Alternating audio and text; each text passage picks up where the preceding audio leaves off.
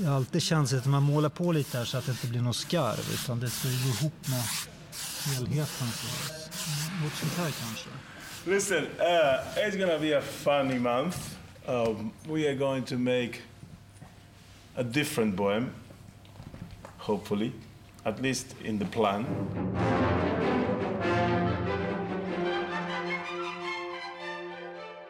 Bohemer, konstnärer, revoltörer.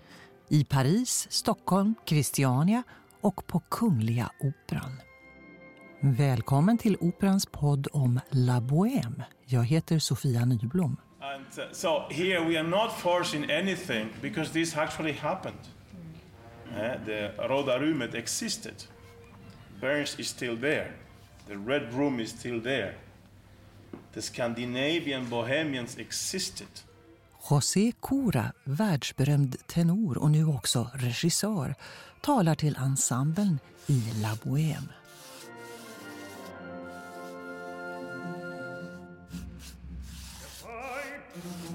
Jag kommer ställa alla era förväntningar på La Bohème på ända för vi gör en skandinavisk bohème, säger José Cora. The Stockholmians will see the Christmas market. And, and Munch will be in the first line pretending to paint a skyline of the Christmas market, which he didn't paint, of course. But we are having, there's a great painter in the house called Jan him. Dekormålaren Janne Edlund har hjälpt Marcello, alias Edvard Munch, på traven och målat en bild av Stortorget i Gamla stan i Munchs maner. Who has done I gave him the picture. I took the picture when I came last time, and I sent him the picture, and I sent and I said, "Look at this picture," and now painted it as if Munch would have painted it, and because he is a Munch specialist, what he did is I mean, I want it for my house when I finished. Class, that's going to be my present for the premiere. Say it to the boss. I want that as a present. It's amazing. It's a monk. What he did. Dekormålaren Janne Edlund. José har ju skrivit om handlingen så tillvida att han har stoppat in Edvard Munch, August Strindberg och Kierkegaard i handlingen. Så att de är i Munks ateljé på Stortorget. Mm. Eller i Gamla stan i alla fall. Jag målar på lite här på himlen här. Där någonting kanske. Försöka få ut färgen så det inte... Det har alltid känts att man målar på lite här så att det inte blir något skarv utan det ska gå ihop med helheten. Något sånt här kanske.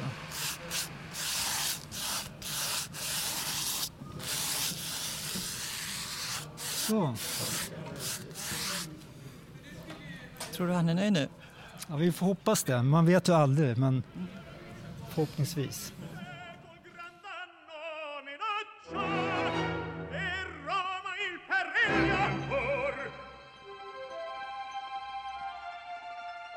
Det är julafton i Gamla stan. Och det är iskallt på vindsloftet där en ung författare, August Strindberg och hans vän, målaren Edvard Munch, bor. Vid pianot sitter en lovande ung kompositör, Edvard Grieg, och komponerar. Och Munch kämpar med de sista detaljerna i en målning. Med en rödhårig modell som står och huttrar i ateljén. Kierkegaard, Grieg och Munk lämnar vindsloftet för att njuta lite julglädje nere på marknaden vid Stortorget. August stannar och när det knackar på dörren visar sig en ung kvinna han aldrig sett förut, Mimi. Det här är upplägget till José Coras La Bohème.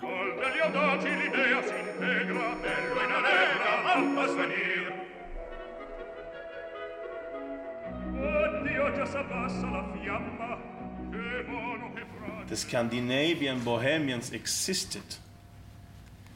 And Munch was part of it, and Strindberg was part of it, and Ibsen was part of it, and, and Grieg not, because he was living a little bit here, a little bit there. But the, the spirit was that. It really existed. We are not just, you know, pushing into, okay, let's pretend to be Scandinavian. No, these are Scandinavians. We have changed the names. Okay, we even have Julebocken. so, and, and Juleboken will sing in, in, in, in your language. How, how is it in, in your language?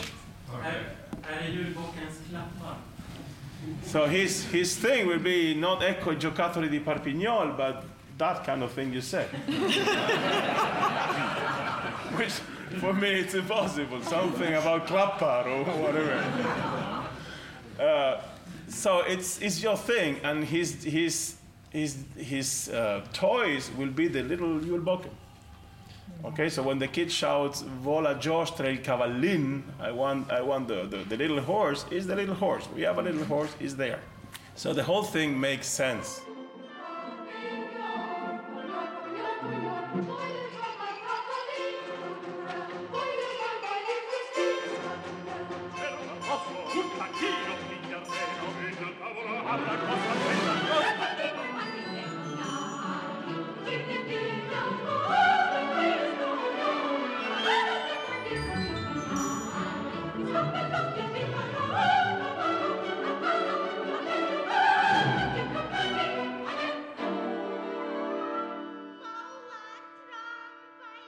Dekormålarna Janne Edlund och Lova Wallén har haft bråda dagar med La Bohème.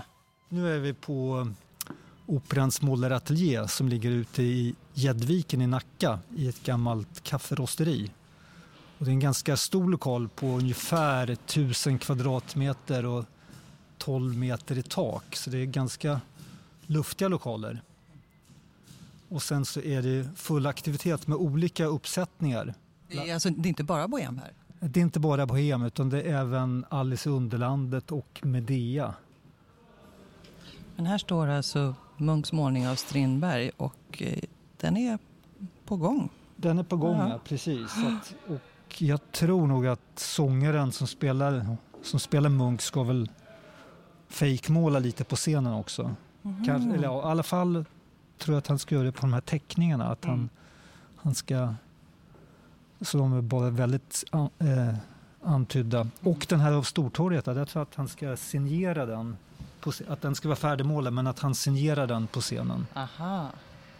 Så det får vara någon liten yta där man kan torka av färgen mm. lätt. Den här var ju lite ovanlig uppgift med den här målningen som jag gjort då till, till den. Och den var ju ovanlig så tillvida att det inte fanns någon förlaga utan idén var att det skulle se ut som en målning av Edvard Munch föreställande Stortorget. Så att jag har fått göra den så att det ska se ut som att Munch har målat den. Fast ett motiv som han aldrig har målat. Och dessutom så målar han ju sällan arkitektur och platser utan människor. Han målar ju nästan alltid människor. Så det är det som är det typiskt munkiga så att säga. Men jag tänker, du använder vad sa du, vinylfärg. Ja. Det, det måste ju bli en helt annan känsla, motstånd i färgen än om man använder olja? Det är det absolut, det är, men det är en vanesak också. Så att det, det, det ser likadant ut i slutändan men man, när man målar med oljefärg och när man målar med sån här vattenbaserad färg det blir ju lite annorlunda sett liksom själva, själva hantverket så att säga. Dekormålaren Lova Wallén har ägnat sig åt att återskapa några målningar som eh, Operans Munk ska stå och arbeta med på scenen. Bland annat Munks kända Vampyr. För det tycker jag är ganska roligt med, med Munk att han har gjort så många olika varianter på samma motiv. Att den här vampyr som jag har målat när jag letade bilder på, på nätet så fanns det ju hur många olika varianter som helst. Några mer skissartade, andra väldigt liksom släta och fina. Någon supergrov, någon där hon har orange hår, någon där hon nästan har brunt. Alltså oändlig mängd färdiga konstverk med samma motiv. Uppenbarligen så kände han ju väldigt starka känslor för denna rödhåriga kvinna som är med i väldigt, väldigt många av hans verk. Um, och det blev väl så.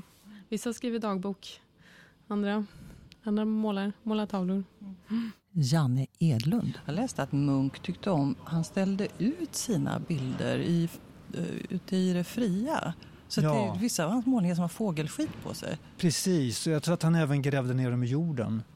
För att han ville att de skulle åldras, patineras och få ett eget liv och uttryck. Sådär.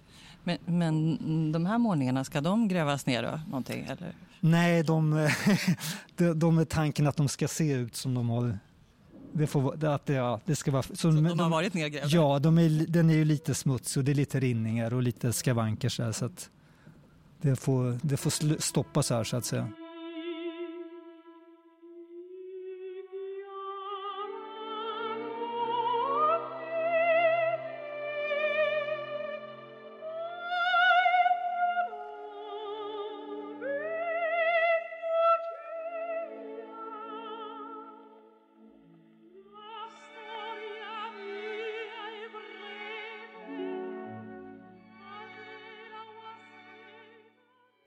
José Cura befolkar scenen med alla de här skandinaviska bohemerna så vill han eh, inte att vi uppfattar det som ett drama om Munk och Strindberg och Grieg och alla de andra, utan snarare som ett drömspel i Strindbergs anda. The thing I really liked very much, I was, I was much worried about our Mimi, not because of her singing, which is absolutely astonishing. Mm -hmm yesterday was my hair was this this high when you were singing, and I told you, so I'm not flirting with you. But but because uh, our Mimi is a special, it's, an, it's a non-realistic thing. Only the four guys and Tula are real. Greek is real. Uh, Strindberg is real. Munch is real. Kierkegaard is real. And Tula is real. Everybody else, all of you, are not real. You are coming out from paintings. You're a result of paintings. So someone will say, I'm waiting for that review, saying, why is that guy dressed with the, with the summer dress in winter? And how can we explain that together with a guy dressed with a heavy coat, there's a lady dressed with a light dress? I'm waiting for that review.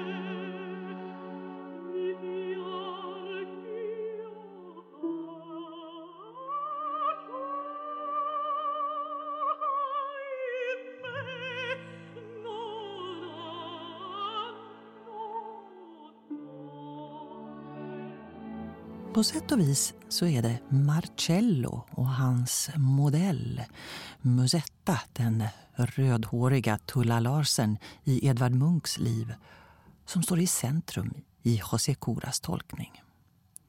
En eh, tolkning där Munchs olika föreställningar om kvinnan får stor bäring på Giacomo Puccinis berättelse om bohemerna. Den vitklädda, oskuldsfulla kvinnan som framstår som en idealkvinna i Munchs målningar kliver ner till Rodolfo, ja, vår August Strindberg, i Mimis gestalt.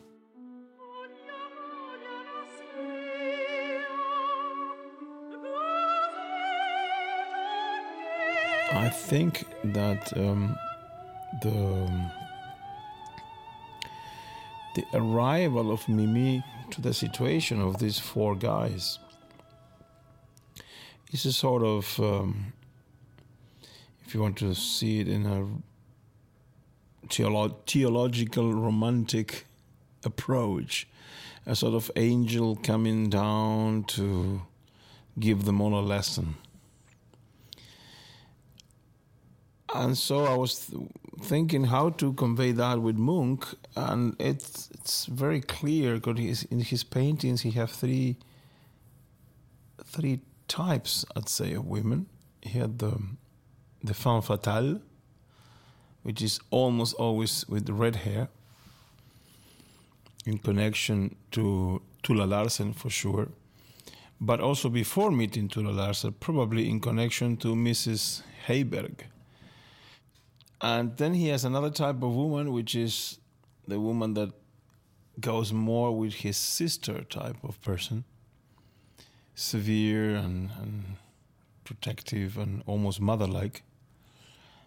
And then he has now and then his this this um, blonde creature with a white light dress, uh, almost always without a face.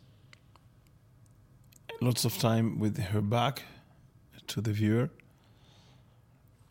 which some people think is his projection of an ideal woman, who the way he would like to a woman to be, and this this story of of this blonde, almost angelical creature walking down of the painting and getting into the lives of these four. Uh, to, to, to teach them a couple of lessons about what's the real thing in life. And then when the lesson is finished, stepping back into the canvas. I I cannot tell. That was a very Munchian um, psychology because it's, it's a romantic projection that we make of the painting. Uh, the guy was a little bit much more misogyn in a way and much more um, skeptic in his approach to, to the female kind. So, but we, we always have also this this continuous, um, I say flashback or, or, or obsession with, with the death of his mother. Edvard Munchs egen mamma dog av tuberkulos när han var en ung pojke. Och José Cura menar att eh, Munchs komplicerande relation till kvinnor har ihop med det här barndomstraumat.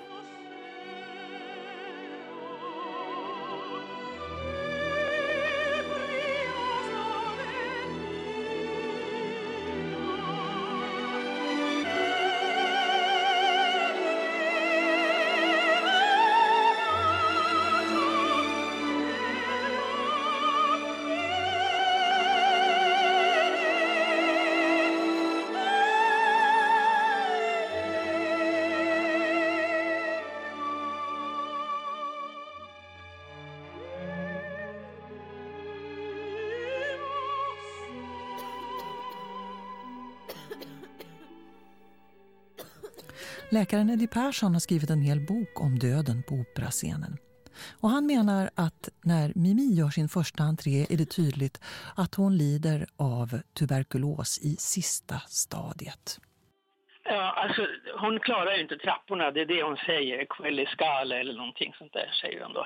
Och vad är det som får henne att hosta? Jo, redan från början så får vi alltså veta att hon är i det sista stadiet av sin sjukdom. Därför att lungtuberkulos ger inte i första hand eh, andnöd, utan det är ett väldigt, väldigt sent symptom. Så det är signalen att eh, redan från, från första eh, första repliken så, så vet vi att hon har väldigt kort tid kvar att leva. Mm. Hur vanlig var den här sjukdomen på 1890-talet? Ja, nu kan inte jag ange några exakta eh, siffror men jag kan väl fall säga att åtminstone en tredjedel av Europas befolkning ströker med i sjukdomen. I konsten och framförallt inom måleriet Eh, så har man ju sexualiserat döden. Så att en, eh, ett tag så var det ju väldigt poppis att döden var en kvinna. Eh, och så att de här bräckliga kvinnorna med, med, som var kritvita och, och med blossande röda kinder ansågs ju vara erotiskt tilldragande. Mm -hmm. Så att när Mimi kommer in i Rodolfos eh och eh, Marcellos vindskupa så är det döden själv som gör entré. Ja, och han säger ju också att hon är, att hon är i impalidischen, till jag säga, alltså att hon är väldigt vit, att hon är nästan genomskinlig. Ehm, och det att hon, att hon säger att hon älskar att brodera liljor och rosor, det tror jag är en symbolisk signal. Va? Alltså liljan och rosen, döden och kärleken. Det vita och det röda.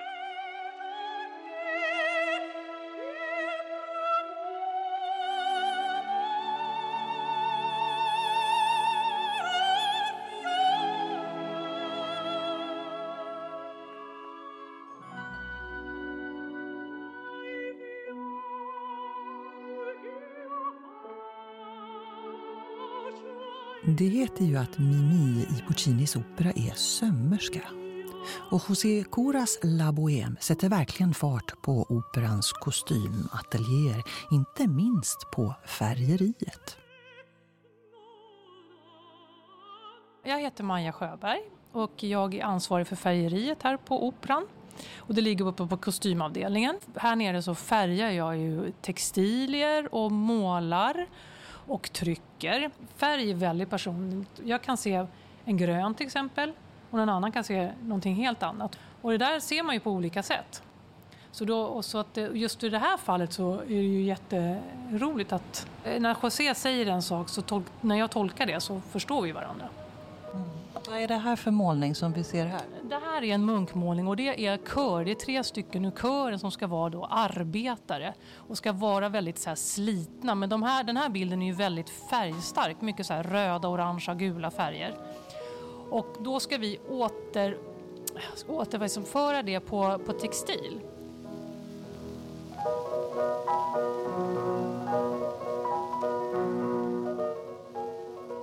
Eh, jag ska ju färga här eh, en bit till eh, en av ehm, arbetarna och då har jag min eh, färgmaskin. Det är en gammal eh, eh, grovtvättmaskin som fanns i tvättstugorna förr i tiden. Och, ehm, och det är en manuell tvättmaskin som jag kan öppna upp när jag lockar på den.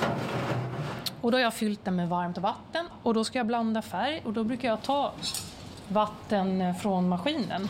Och då har jag en litet rostfritt kärl och visp och så tar jag lite vatten så och sen så jobbar jag med eh, ett pigment här och då har jag nu en, eh, en brun här som heter nummer 5 då som jag ska lägga på som en ton på tyget som är från början då helt vitt. Och då är det, tar jag lite pigment och då vet jag på att jag tar ungefär en halv ehm, eh, tesked så, som jag lägger ner här. Och då måste jag lösa upp färgpigmentet innan jag häller i trumman. Men nu ska jag göra en, en jämn färg så att då måste det vara upplöst. Nu har jag gjort det. Då häller jag i det här i min färgmaskin. Och sen måste jag blanda runt färgen så att den blandas runt i det här äh, vattenbadet som jag har i maskinen. Att annars blir tyget, om jag stoppar i sen, fläckigt. Och nu har jag stängt maskinen och då har jag som en liten motor jag sätter på här. Äh. Och så går den runt och blandas, blandar färgen. Du då får jag köra några gånger.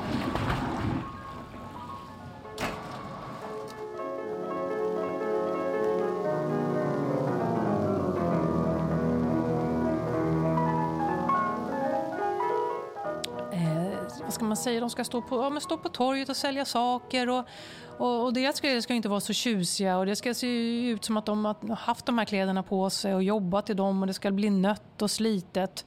Då, då får man liksom börja, det som vi brukar göra, då kan vi liksom till exempel blöta ner den, doppa ner den i ett stort kar med vatten och sen ta upp och sen så centrifugerar vi den snabbt och sen sätter vi den på docka. Och sen får man börja göra väck i, ärm, i ärmarna och sen kan man få göra väck i ryggen och sen eh, så så brukar vi stoppa tyngder i fickorna. Så det ska se ut som att någon har haft händerna i fickorna länge. Och sen kan vi även så kan vi spraya på den så att vi, man, kan, man, man kan damma till den och då får man använda färger så att det ser ut som att den är dammig och gammal och sliten. Så det finns massa sådana knep.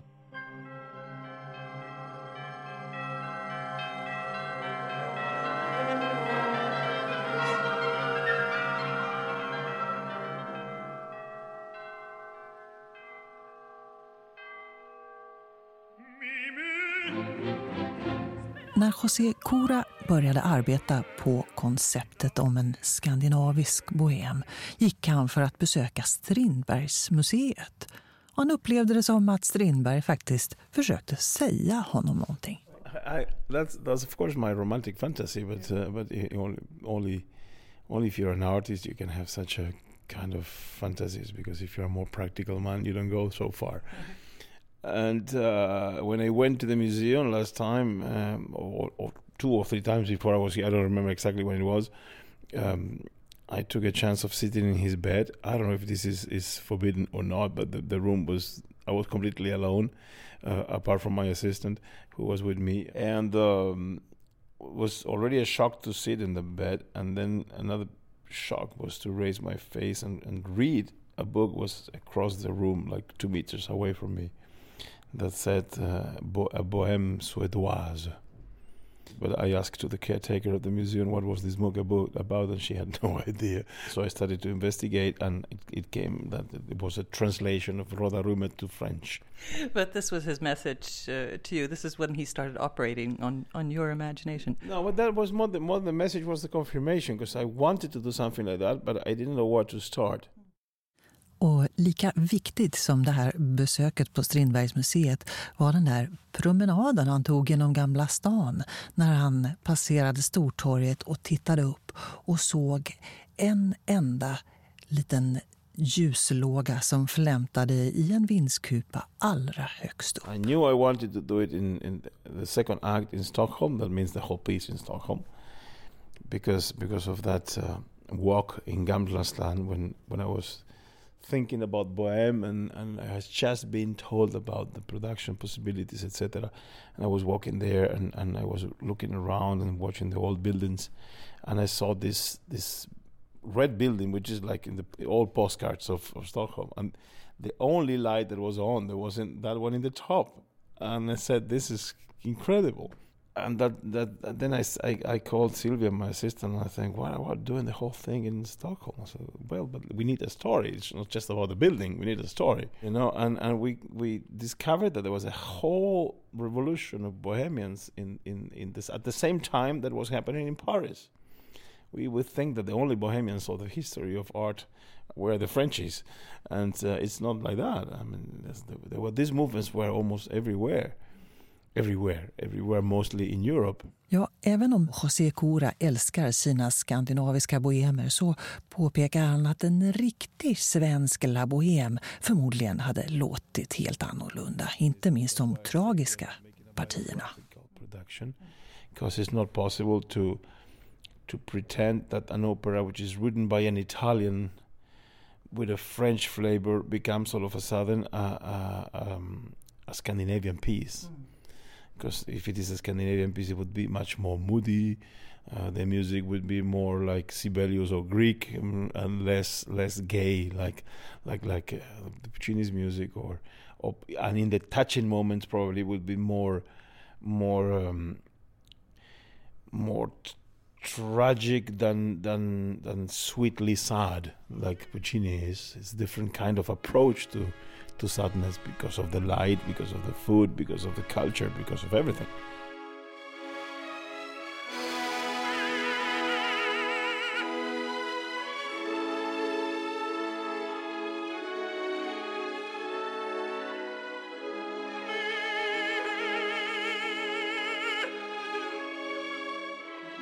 Du har lyssnat till Kungliga Operans podd om La Bohème och jag heter Sofia Nyblom. För musiken svarade Jussi Björling, Victoria de Los Angeles, Thomas Beecham och RCA Victor Orchestra och så Edvard Grieg själv med sina egna folkelivsbilder.